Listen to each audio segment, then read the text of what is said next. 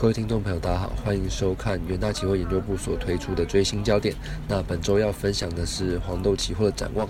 那可以看到，在这个第二页走势回顾的部分，可以看到在过去半年黄豆期货价格其实是维持稳定向上的格局。那主要是受到去年下半年美国气候的干旱，再加上去年第四季中国限制放宽的期待，以及在这个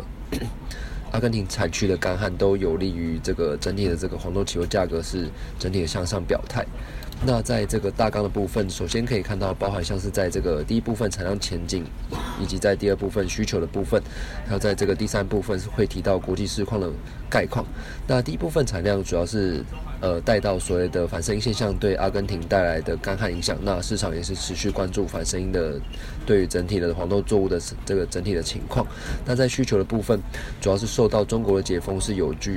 助于提振肉类的需求，那也刺激了整体的饲料需求的增加，那带动了黄豆的需求成长。那第三部分国际市况则是提到，2022-23 年的黄豆产量有所的下降，那展望在2023年上半年对整体的黄豆价格下档其实是有支撑的。那主要也原因也是来自于美元有一些回档的迹象，那再加上去年2022年农产品的这个累计涨跌来看的话，黄豆期货价格是表现的相当强劲。那在这个上档空间来讲的话，依然是有一些这个成长的空间。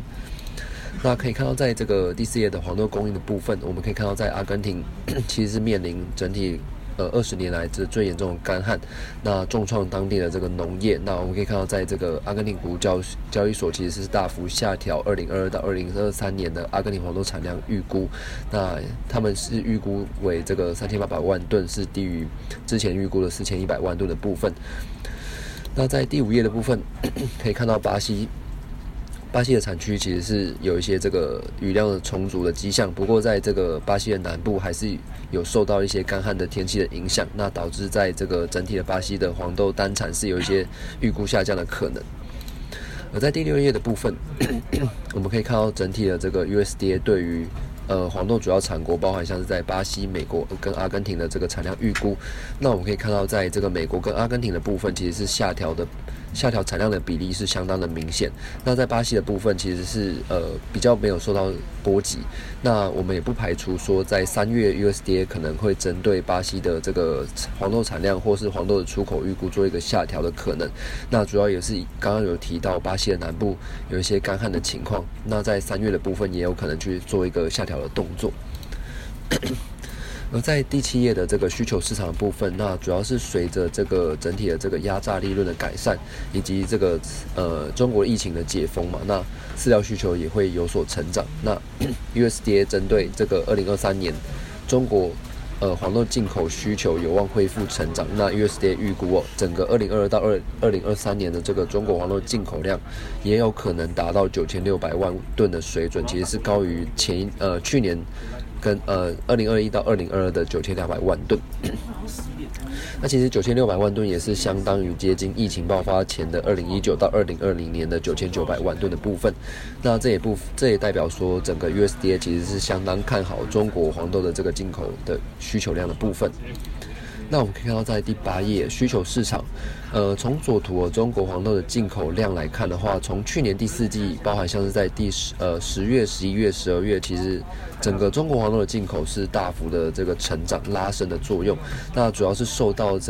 去年第四季中国的疫情其实有一些解封的期待，那在中国的黄豆的进口量的部分就是会有所反应，那整个进口量就是有拉升的动作。那在右方的美国黄豆的压榨数据来讲的话，整个2022年的黄豆压榨数据其实表现也不差，那这也代表说整个黄豆的市场的市场信心其实是相当的强劲，那这个部分也会对整个黄豆期货价格下档是有支撑的存在。而在看到整个国际市况的部分，由于近期的这个美元有一些回档的迹象，那我们可以从过去历史线图来看的话，基本上只要美元因为美国黄豆是采取美元做一个计价的表现，那主要是如果说美元强势的话，可能会削弱美国的黄豆出口竞争力，那导致价格下跌。不过因为近期的这个美国通膨有一些稍微放缓的迹象，那导致整个美元有一些回档的迹象。在过去半年的部分，那其实这部分会增加这个美国黄豆的出口竞争力，那这也带动美国黄豆期货是向上做一个反弹的动作。在第10页的国际市况的部分，我们可以看到，在这个2022年，各个农产品有包含像是在玉米、黄豆、11号糖、可可、小麦、棉花、咖啡等农产品，整个2022年的这个累计涨跌幅来看的话，其实在去年的表现来讲的话，黄豆其实是相当的强劲。那虽然说它排名第二，不过跟这个排名第一的玉米来讲的话，基本上是报酬率来讲的话，其实是差不多的。所以整体而言，受到去年第四季阿根廷干旱的影响，其实在玉米跟黄豆的表现上都非常的强劲。那不过在这个玉米的部分，其实还会受到另外一个因素所影响，就是乌克兰跟俄罗斯的这个谷物出口协议。那这部分可能会对于玉米的期货价格走势来讲，会有一些不稳定的迹象。那不过在这个黄豆部分就是没有这个问题。那因为乌克兰主要是出口玉米跟小麦的部分，所以当这个乌克兰跟俄罗斯的这个出口协议如果是相当的乐观的话，那这块会不利于所谓玉米跟小麦期货价格的表现。因此在黄豆的这个部分，其实是因素是比较单纯的，它就是单纯因为这个阿根廷天气干旱以及这个中国的需求利多，那带动所以黄豆期货价格上做一个向上的表现。那最后部分11页是可以看到，在这个整个结论的部分，回顾一下刚刚的这个内容。那第一部分是提到了这个黄豆供应，那主要是因为反生现象导致这个阿根廷的这个黄豆产量预估做一个大幅下调。那在这个需求部分，因为去年这个第四季中国解封有助于肉类的需求，那也刺激整个饲料需求的增加。那 USDA 也针对中国的黄豆进口预估做一个大幅上修的这个成长。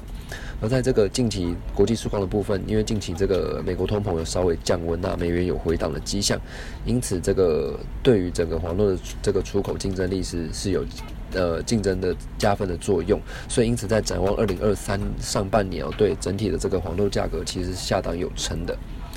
那以上呢就是本周的追星焦点，也祝各位操作顺利。